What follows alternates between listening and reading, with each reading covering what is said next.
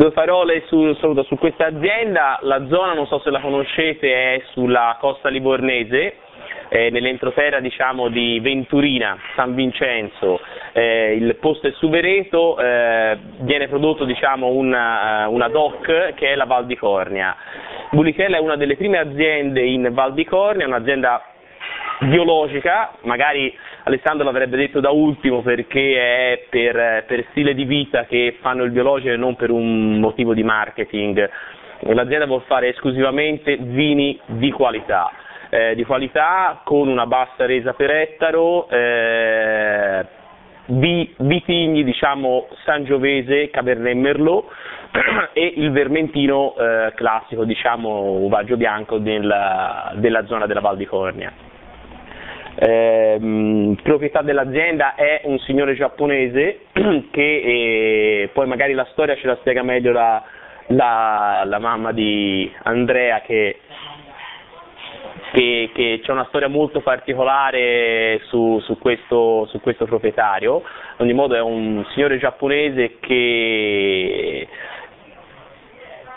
si è innamorato diciamo, di, di, di, una persona, della terra e ha sviluppato un progetto molto, molto particolare di, di aiuto a, a persone diciamo, giapponesi anche. E, ehm, successivamente è, eh, successivamente, eh, ma successivamente eh, è, si è sviluppata anche diciamo, l'azione vitivinicola del, de, dell'azienda Bulichella. Eh, adesso un enologo giovane per la produzione del vino, eh, Baldini, eh,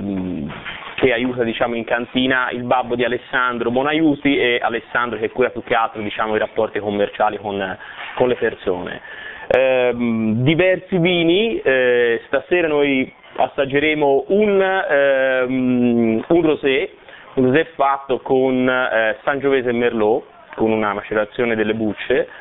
e, un, e tre,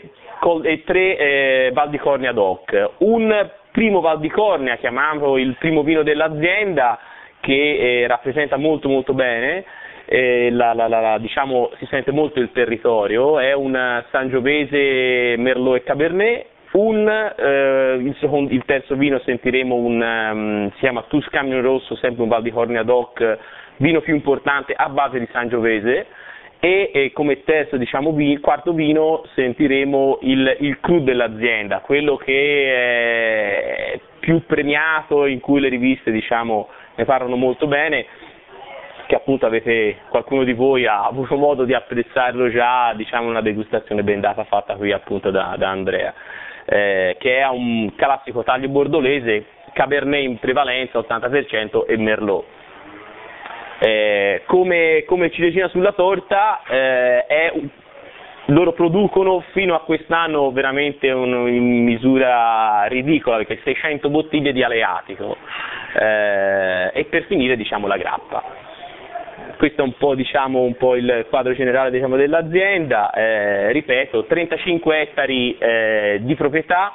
di cui soltanto 12 vitati eh, una resa veramente bassa, diciamo, lasciano soltanto 4 grappoli sul, sulla pianta, 800 grammi massimo di, di resa per, per, pianta, quindi diciamo, veramente mirano esclusivamente a fare un discorso qualitativo della zona. Sentirete cose che ci tengono molto, che tutti i vini hanno una propria personalità, non sono vini standard che